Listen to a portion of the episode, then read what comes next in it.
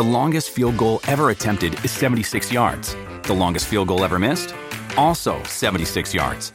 Why bring this up? Because knowing your limits matters, both when you're kicking a field goal and when you gamble. Betting more than you're comfortable with is like trying a 70 yard field goal.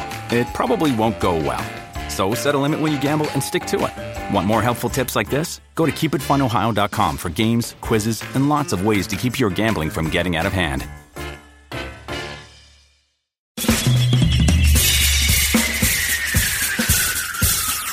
This is The Other Side of Midnight with Frank Morano. They're running a strange program, y'all. Now, here's Frank Morano.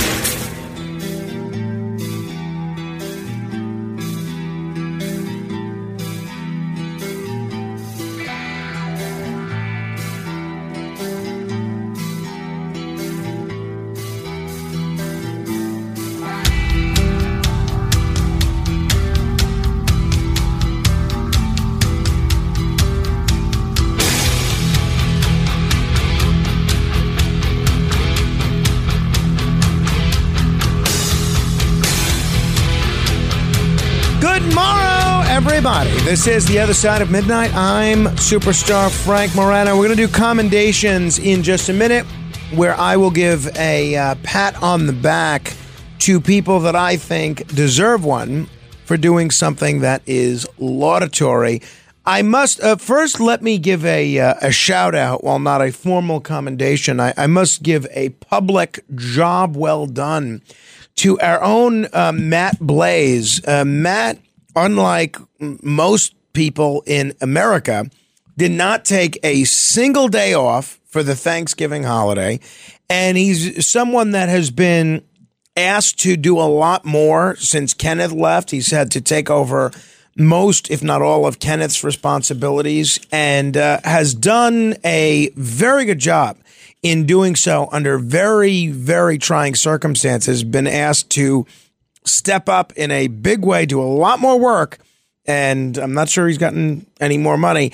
And uh, honestly, not a single day off from uh, Thanksgiving or anything like that. And on Friday, especially with myself and a lot of the other hosts broadcasting remotely, there was, and of all days, I think one or two people that were supposed to be working in that shift called out sick. Matt basically was doing the job of uh, of three people. So, um, and then I thought for sure he would not remember to print these articles that I had sent for commendations, and I was going to sort of jab him on that. Sure enough, you know what I'm holding? Stack of articles. Stack of articles. Hope they're the right articles. Yeah, so do I, especially after that. Um, did you get to relax at all over the weekend? Uh, I did. I did relax. I did what you did um, early this morning. I put up a Christmas tree and You did? decorated. I did. you do the fake tree? Aren't Yeah. you Jewish though? Yeah, but you know, since my better half is not Jewish, it gave me the excuse to have a Christmas tree. I tree. say, well, good for you. That's good. I did and I see, um, is Tony out sick? Yes. By the way, so um, he Very sick. He didn't get you sick on Friday. I know you were nervous about that. No, this is why I told him not to come in the control room at all on Friday. Well, I'm glad that he's staying home uh, when he's sick. But we have uh, Broadway Bill Lee in his stead. Uh, how's it going, Bill? Thanks for coming in. Appreciate your efforts, and uh, you know, I appreciate. I know these hours are tough, but I appreciate you being willing to pitch in. Thank you. Uh, if you want to talk to Bill, you can do so. 800-848-9222. Hey, this is the only the other thing I'll mention before we go to commendations. I don't know how many uh, times I've had to say this. I feel like the guy that used to do the "This is your brain on drugs" commercials. You know, where he'd fry the egg. Okay, last time. This is your brain. You know, you know the commercial. Emails are for email. SMS text messages are for SMS text messages. And I feel silly having to repeat this, but you can text me whenever you want. Just shoot me a text at 8168 Morano. It's 8168 M O R A N L. The reason I say that is because there's three or four listeners that are always sending text messages to me through my email address. And it's really annoying because I have to open that as an attachment rather than just see it come up on my phone. And then if they try to send a picture or something, or if there's a picture that's relevant to whatever they're making a comment about, it doesn't come up for me because they're sending it through my email. If you're sending something as a text message, send it as a text message. Simple as that. If you're texting, use 8168 Morano. Do not email. If you're emailing, use frank.morano at redappleaudionetworks.com. Simple as that. The other thing is, this is, there's really only one offender of this, maybe two. I love it when people send me articles, and 80 to 90% of them are articles that I've already seen, but I'd say 10 to 20% of them are things that I haven't seen. And a lot of them are things that I end up mentioning. They things that wind up on this program. So even if they're articles that I've seen, keep sending them because uh, the one time you don't send an article that would make a compelling talk topic, chances are that's the one time I'll have missed it. But there's this one guy that he sends me maybe 20 or 30 emails a day. Each email is a separate article, uh, basically a link to a news story. If you're going to do that, and if you want to send me 20, 30 news articles, great. Why send 20 or 30 emails? I say to this guy, his name's Robert, I say to this guy, send me one email and throw in all the articles that you want me to see in the email. It doesn't have to be one email per article. It's really irritating. It just fills up my email box.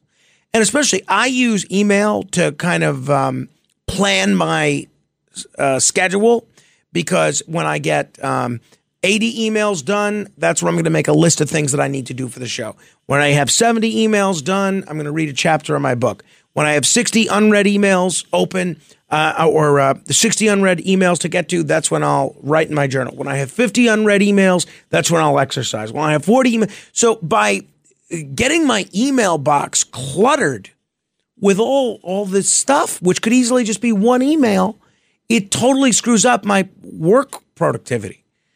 Um, so that's my request. Do you know why that happens? Because they read the article and, And they, they click the- share. right, exactly. Yeah. But uh, is it that much more effort? I- I- especially if you know you're going to send me a bunch of articles, which this guy does every day. If you know that you're going to send me a bunch of articles, just open an email, open a brand new email, Copy paste. Frank.Morano at Red Apple Audio Networks. Hey, and then just stack them in there. Copy paste, Exactly. link by link. Right. Or- think, what you know, just boom, one at a time. I agree. I, I just, I don't get it. Just the way I printed your list. You had all, Exactly. all the links. Right. That's a great. the same that's, email. that's a perfect example. I don't send Matt the list of articles that I'd like him to print one article at a time. I send him one email with all the articles that I'd like printed, and I said, please print these. That's it. No reason you can't do that. Simple. Simple. All right. Um, let's get to the commending, shall we? It is time for. The Other Side of Midnight presents Commendations. Let me uh, begin by commending the Taliban.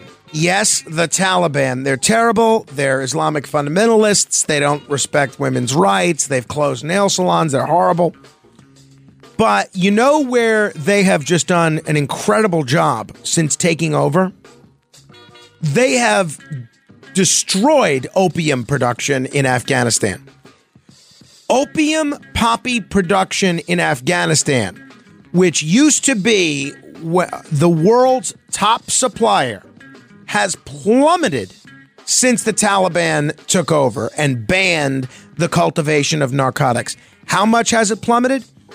O- opium poppy supply has plummeted 95%.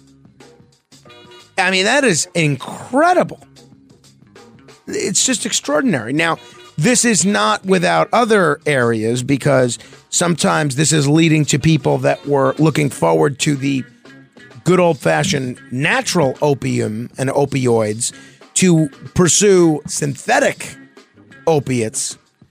But I, I think this is a pretty impressive track record in terms of managing the drug trade in their country.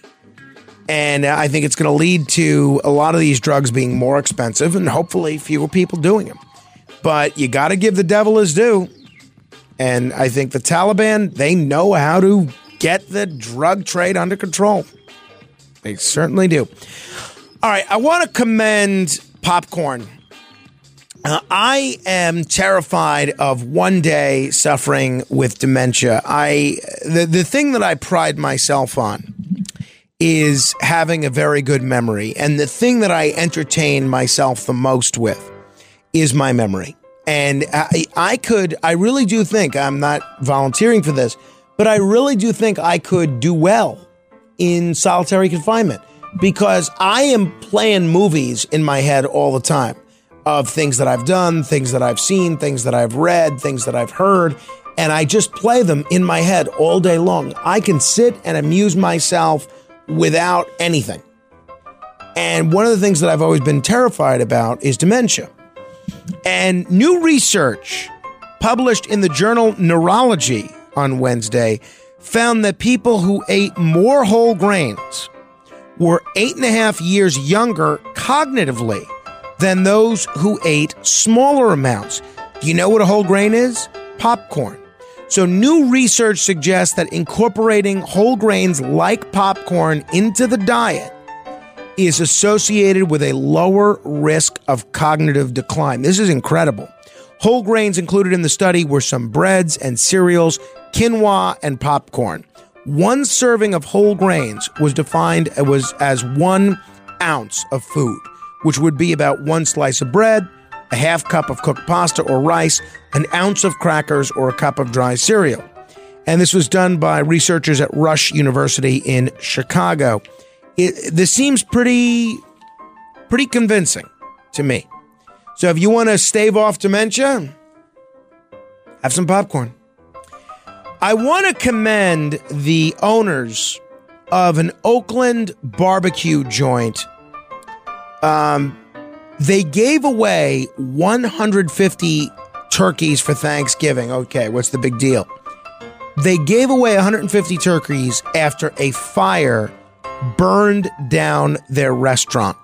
So I want to give a full throated commendation to Horn Barbecue, particularly the pitmaster and award winning chef, Matt Horn. Matt Horn and his team handed out 150 Thanksgiving turkeys and vowed to rebuild their flagship business.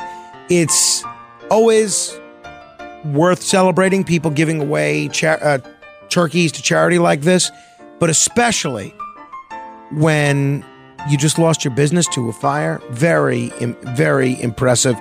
Unfortunately, I have to give a posthumous commendation to Casey McIntyre. Casey McIntyre's passed away. She was a New Yorker. She was diagnosed with ovarian cancer in 2019, and she lost her life just uh, just about two weeks ago. 38 years old. Oh, hate to hear this. But in the days leading up to her death, she urged friends to donate to a campaign that would cancel the medical debt of strangers. By the time of her death, that campaign raised enough to pay off nearly $19 million in debt and has since tripled its impact. So before she died, Ms. McIntyre wrote on Twitter that she was arranging to buy up others' medical debt and then destroy it to celebrate her life. Now, I mean, that's an incredibly impressive person who takes a cancer diagnosis and uses it as an opportunity to wipe out other people's medical debt. Very, very impressive. Uh, I also want to give a, a, posthumous commendation to Jeffrey Holt. Jeffrey Holt is an impressive person. He died earlier this year with a secret. No, he didn't have a secret second family somewhere. He died with the secret that he was a multimillionaire. Here was a guy who was an unassuming caretaker of a mobile home mobile home park in Hinsdale, New Hampshire, where he lived a simple but curious life. People would see him around town in threadbare clothes, riding his lawnmower, heading to the convenience store, parked along the main road, reading a newspaper, or watching cars pass. He left his entire $3.8 million fortune to a his small community. And he left this small town in New Hampshire millions. $3.8 million to the town of Hinsdale, New Hampshire to benefit the communities in the uh, community in the areas of education, health, recreation and culture. I mean, this is really impressive. And this is money in a small town like this that is going to go quite far. I, I, this man is a man among men. And if there is a heaven, you can bet your bottom dollar that Jeffrey Holt is there. Didn't even want the credit while he was alive for doing this.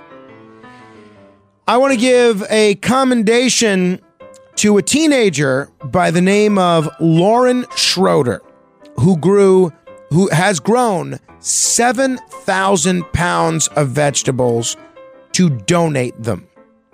She volunteered at a community nonprofit at the age of 14.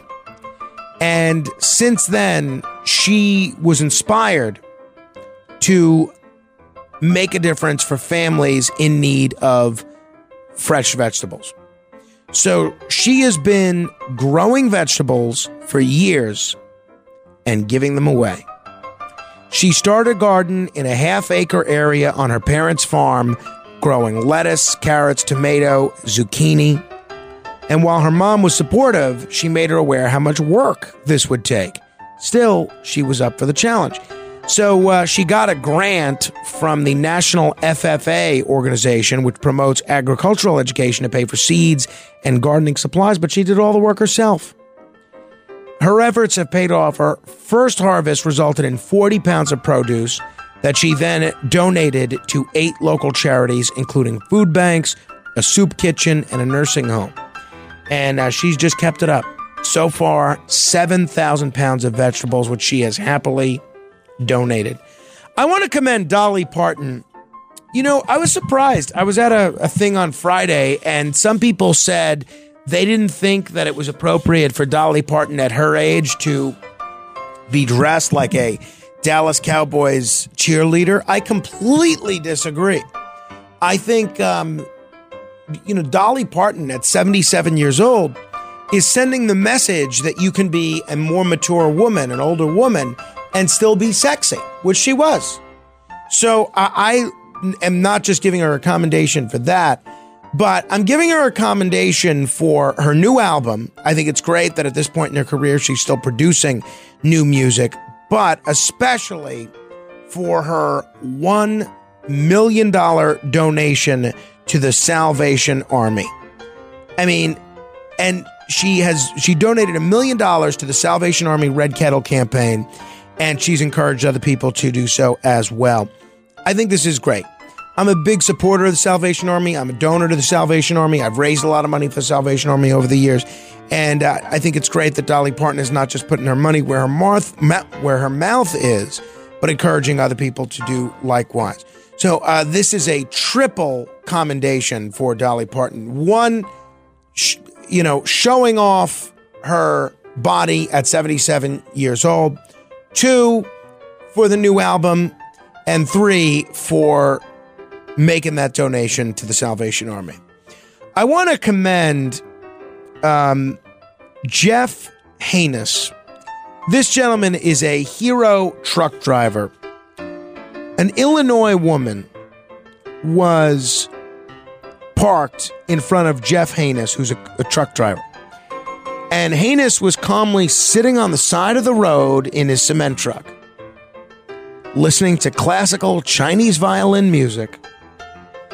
All of a sudden, a woman pulls up in front of his truck, gets out, and gives the international symbol that her airwaves were being blocked. Two hands on the neck. So Haynes, a former Army infantryman, doesn't know this woman, but he jumps into action, performs the Heimlich maneuver, three thrusts up and in from under the rib cage, which dislodged the piece of food that was choking her. Saved her life. Saved a stranger's life. Love it. I want to give a commendation to longtime Borough Hall staffer on Staten Island and former deputy borough president Eddie Burke. Eddie Burke is retiring um, after decades of working in Borough Hall. I know this might be a little too local of a commendation, but I think public service is something to be proud of.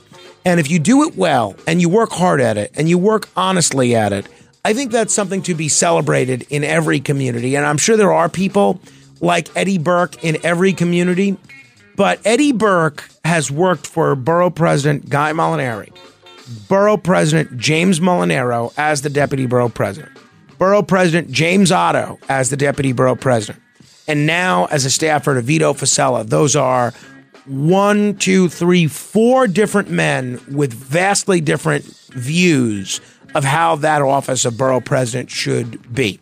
And the fact that Eddie was able to thrive with his own style in all four of those administrations is remarkably impressive.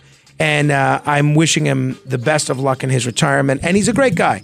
I don't know Eddie super well, but I know him a long time, and uh, he is a wonderful, wonderful guy. I want to commend Marvin McLaren, a dad of four, who's an MTA bus driver whose fatherly instincts kicked in early Monday when he helped reunite a six year old girl and her 11 year old brother with their parents after they boarded his bus in East New York before sunrise wearing pajamas and shorts. Marvin is a dad of four, and he said he was stunned when he saw the two kids alone at a bus stop and as his bus pulled up just before 5:15 a.m. Said his first thought was, "What are they doing out here this time of morning? Why are they not with anyone and why don't they have coats on?"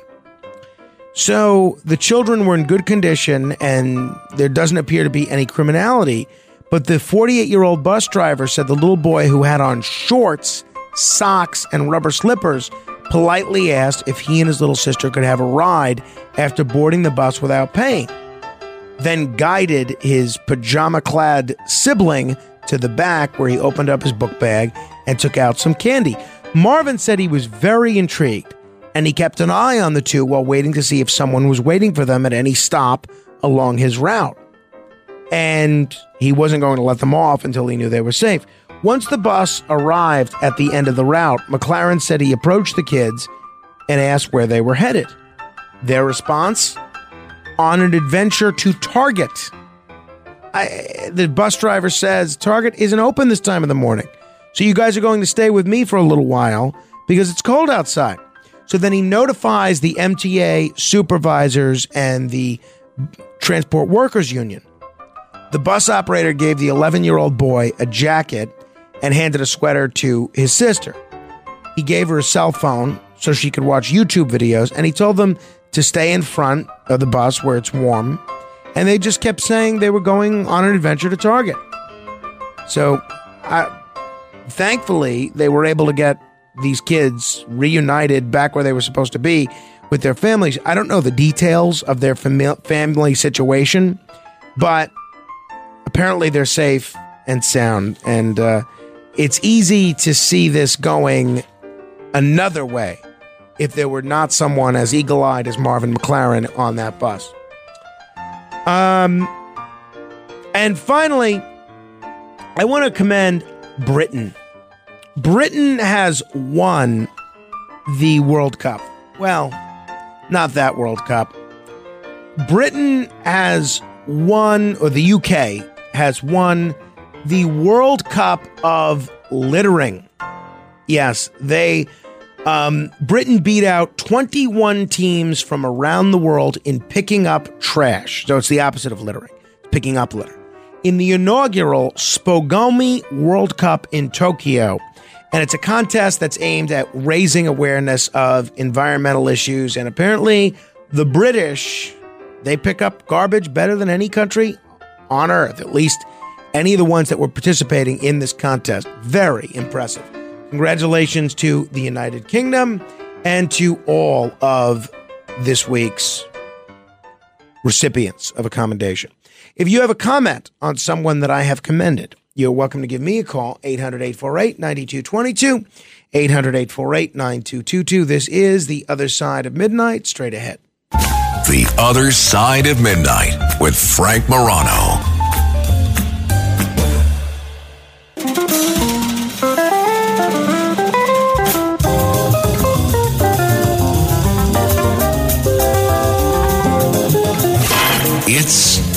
Other Side of Midnight with Frank Morano.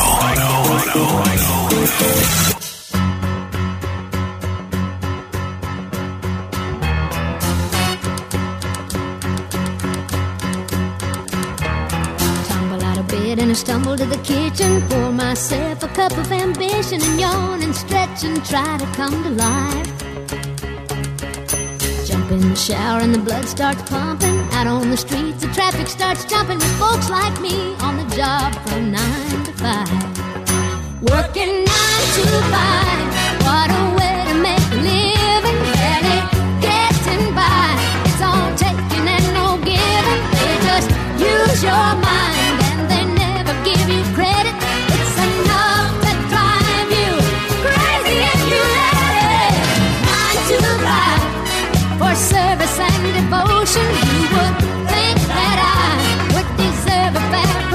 promotion. Want to move ahead, but the boss won't seem to let me. I swear sometimes that man is out to get me. How do you not love Dolly Parton?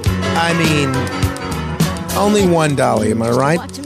All right, uh, we're going to get to your calls in a minute. There's one open line if you want to jump on board 800 848 9222. You can also find me on Facebook, facebook.com slash Morano fan. Posted a photo of my son over the weekend for his second birthday. He was born two years ago on Thanksgiving, so I believe his birthday is on Thanksgiving. My wife believes his birthday is on November 25th. So we had a uh, party for him on Saturday, and uh, it was a lot of fun. We mostly just invited uh, other uh, children, other children from the neighborhood, you know, and other people that have children around his age and family. So there were a lot of people that didn't make the cut. My wife was very tough with this guest list, but somehow we still ended up with 50 people.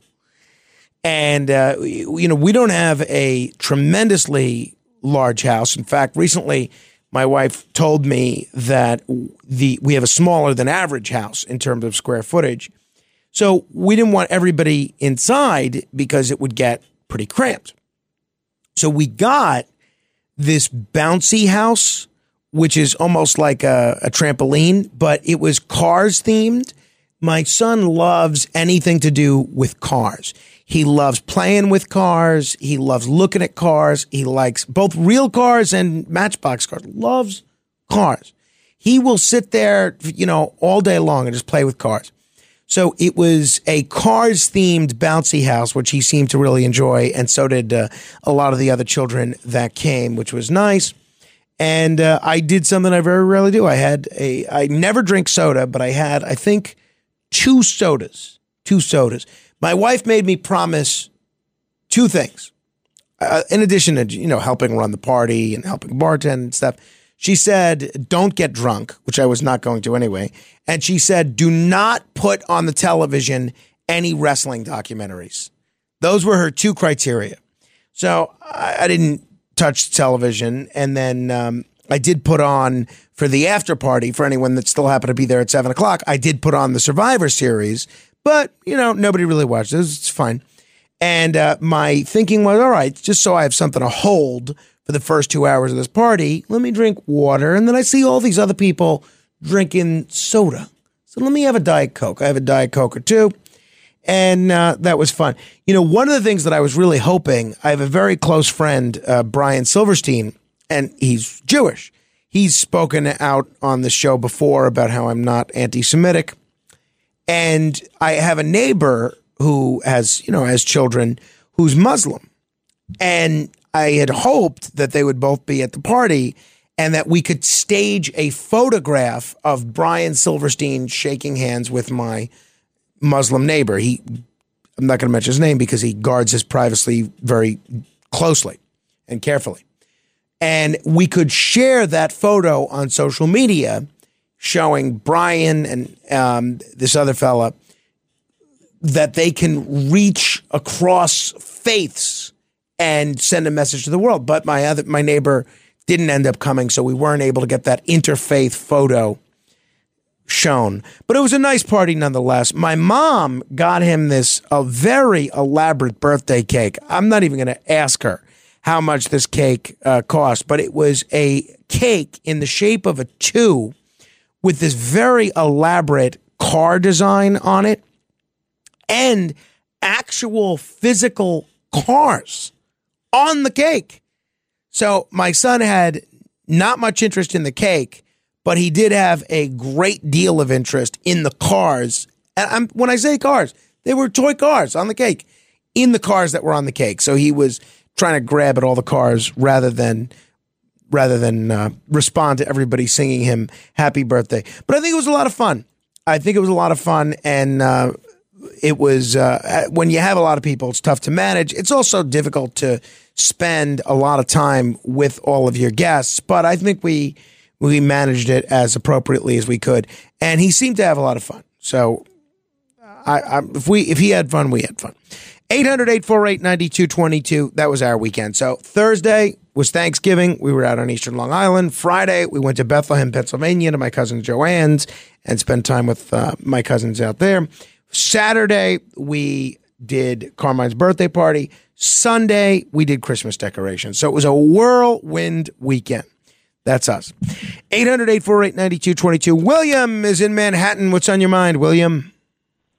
Hey, Frank, I want to say thank you. You have a marriage license that you have to deal with, and the reason why that is, is you know that once you are married, you have no rights.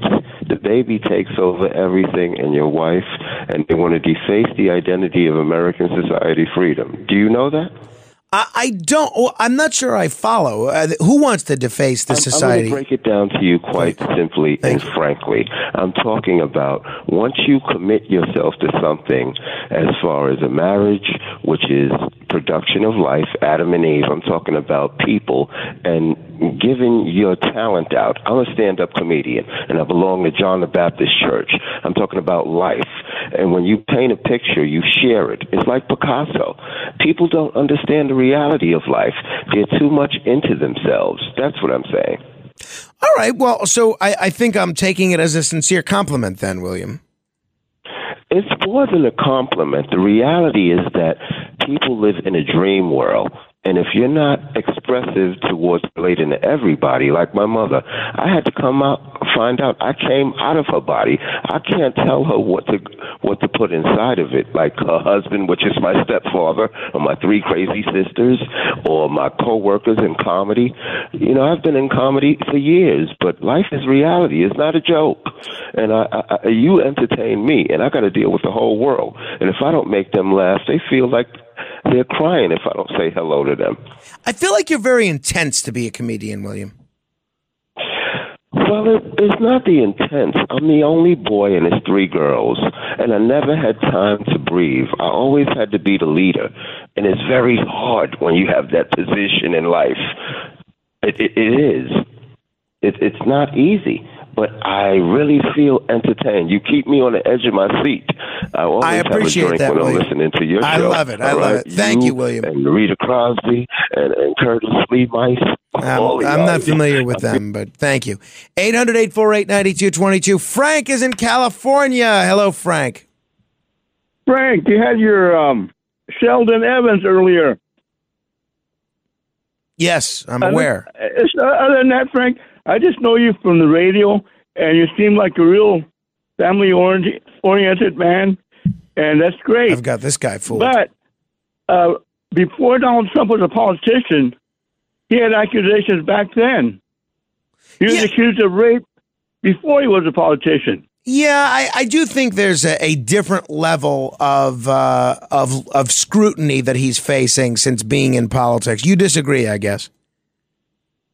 Yes, because back then he was mixed in with uh, Jeffrey Epstein, and they're both You know, I don't know other than what I read on the internet, and they're both listed on Wikipedia. Which, you know, if it was a big deal and I was a billionaire, I would sue them, tell them, you know, take it off of there. But for some reason, it's still there. What's and this is way before he was a politician, so there's a lot. what's the guy has a lot going, What's there? and um, people should really be careful with him. All right. Well, uh, we, we, you've all been warned. Everybody be careful. Frank says so. 800 848 9222. Speaking of California, let's say hello to Alex in California. Hello there, Alex. Hi, Frank. Thanks for taking my call. I wanted to uh, say that I agree with your commendation for the Taliban government, and I also wanted to add that the United States has frozen three and a half billion dollars of money that actually belongs to the Afghan people. And since the Taliban government represents the Afghan people, the United States should release it to the Taliban. No, no foreign power is imposing the Taliban on the on the Afghans. That government exists because the Afghan people want that type of government.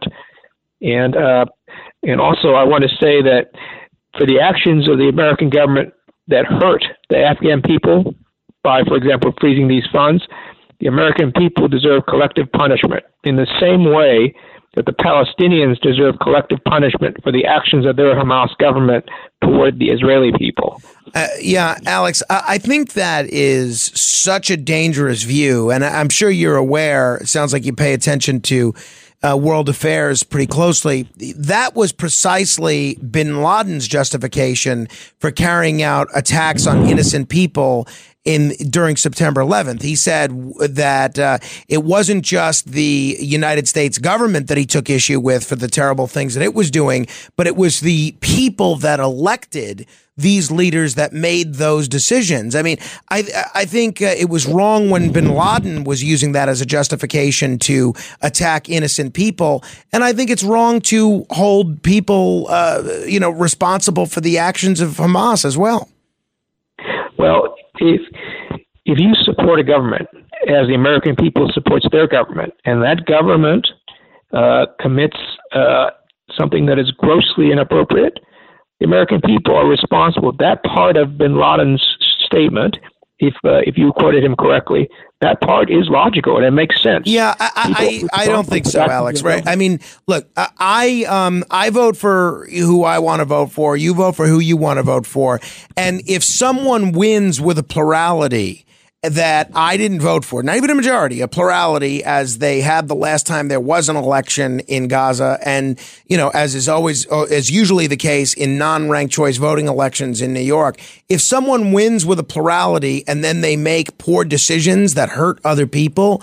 I don't think that I, as an innocent person that tried to steer the ship of government in the correct manner, I don't think I should uh, be murdered because someone I didn't vote for makes a decision that I didn't approve of. Do you? that well then before you are punished for the actions of your government you should use your uh, efforts to remove that government if you know that your own government has committed a serious wrong then you've got to remove it immediately Yeah, I, I, I'm uh, trying. I'm trying, Alex, and yet our government is still doing a lot of things that I don't like. I don't think that makes me a candidate for um, being blown up by a terrorist. And either more, any more than, first of all, in in in Gaza, they haven't even had elections in um, at least in almost a de- in uh, almost 20 years. So I think a lot of the people that are living there now didn't vote in that election. Hamas barely won the election back in, um, you know, in 2005 or 2006. And uh, a lot of the, half the people that live in Gaza were not even old enough to vote in that election. So I, I think to say, oh, screw all the Palestinians, or, or, or if you don't, I mean, that's such a charged issue right now, what's going on in the Middle East. With any group, I don't believe that you should be able to be held accountable. Innocent people should be able to be held accountable for the actions of their government. That goes for the Ukrainians, that goes for the Russians, that goes for Americans, that goes for the Israelis, that goes for uh, the Palestinians. I- I'm sorry. I, I think that's such a, a dangerous philosophy. I thought it was dangerous when Bin Laden said it. I think it's dangerous when Alex says it. 800 848 9222. Uh, the original Rick is in original Jersey. Hi, Rick. Hey, good morning, Frank. Good Morning. Uh, and happy uh, birthday to your son. Thank you. You know, by the way, it is on the 25th. Anyway, We'll agree to Yeah, disagree. oh, okay, all right. But um, about, I don't know if you remember, speaking of dementia, I uh, sent you a box of very expensive Death Wish coffee at one time. Yeah, here's what happened. Um, Christian, who was our producer at the time, was keeping it in his locker. And then he was planning to come back when he gave his notice. And they basically told him, no, that's okay. You don't have to come back.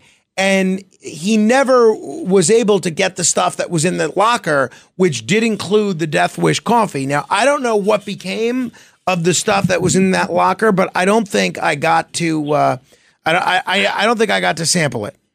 Right. Well, the reason I'm asking is because now uh, I'm, I'm aware of that. You only drink one cup a week. What what brought that around? Because I, Frank, I have read over and over because you're worried about dementia. I've read over and over article after article.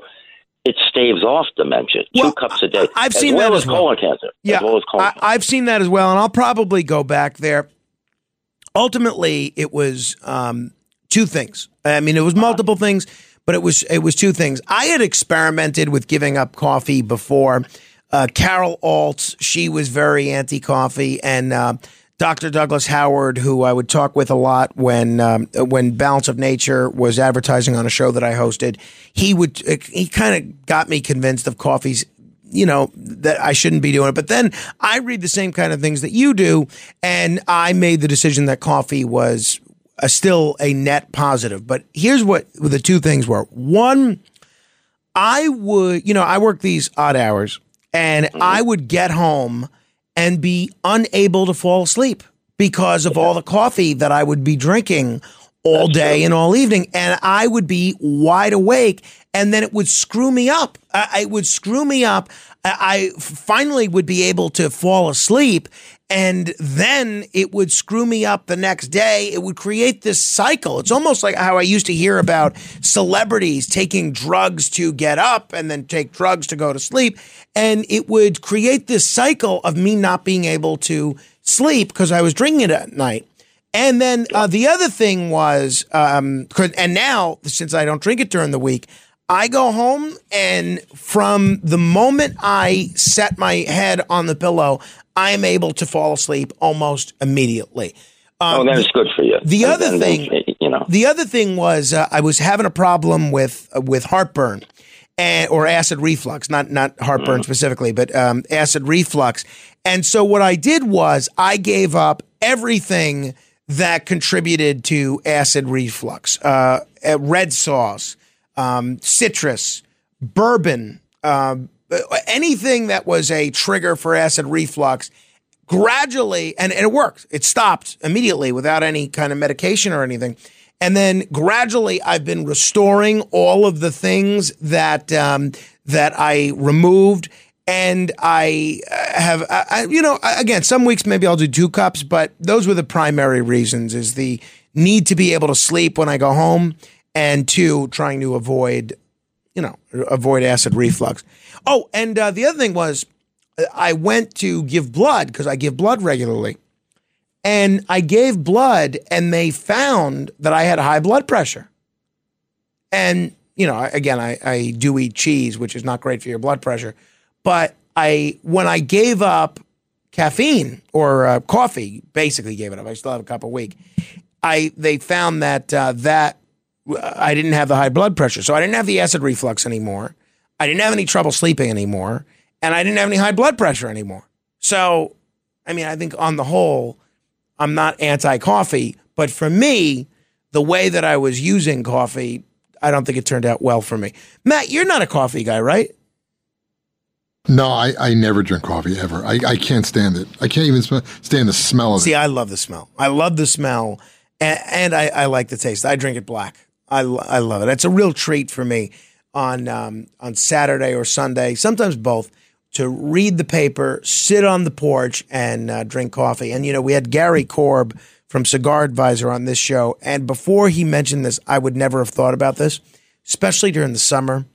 There's something so great about sitting on the front porch smoking a cigar and enjoying a nice cup of coffee. There's just something about the way the cigar hits your palate and the coffee hits your palate. It's just a real, it's maybe even better than bourbon and a cigar, which I thought was the bee's knees. You're not a cigar guy either, right, Matt? No.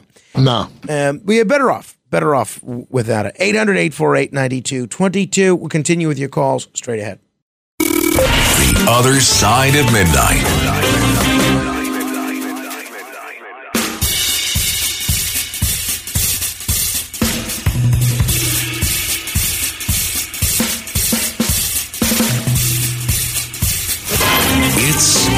Other side of midnight with Frank Morano.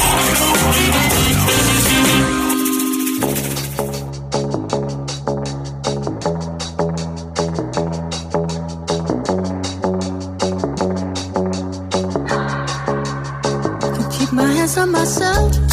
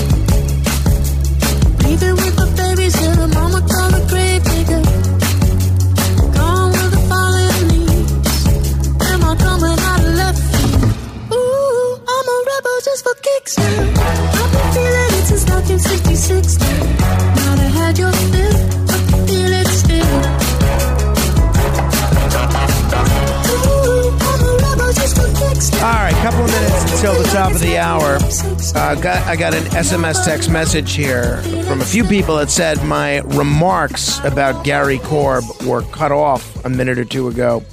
If you're listening live, two things. One, you're not going to believe what I said. It was amazing, really profound, really interesting, really different. The only way to hear the exciting conclusion of that really interesting Gary Korb anecdote is to listen to the podcast of this radio program. Uh, you can search the podcast at the other side of midnight, you know, on Shazam, iTunes, anywhere. Hit the subscribe button, especially if you're one of our listeners on KMOX in St. Louis, which only carries this show on Mondays. Congratulations, Missouri, celebrating your Mondays with Morano. But uh, you should be subscribing to this podcast on a daily basis. But if you want to hear the rest of that Gary Korb anecdote, listen to the podcast. That's the way to do it. You can also go to redapplepodcastnetwork.com and just search the other side of midnight. You know, I um, w- found myself awake, you know, because of these odd hours at uh, in the middle of the night. I think on Friday, it's Saturday night into Sunday morning, and I ended up watching. I don't know how I never saw this before. I ended up watching the Clint Eastwood movie, The Mule. I am such a dweeb for Clint Eastwood. I am the biggest Clint Eastwood nerd there is. I don't know how I didn't see this. It's about five years old, and it was the first time that um, Clint Eastwood had directed himself on screen in years. And he's done a number of films since then that I have seen, which I've I've loved. I love Clint Eastwood. And if you're a Clint Eastwood fan, it got mediocre reviews and mostly positive. It's worth seeing this if you're a Clint Eastwood fan just because of the acting.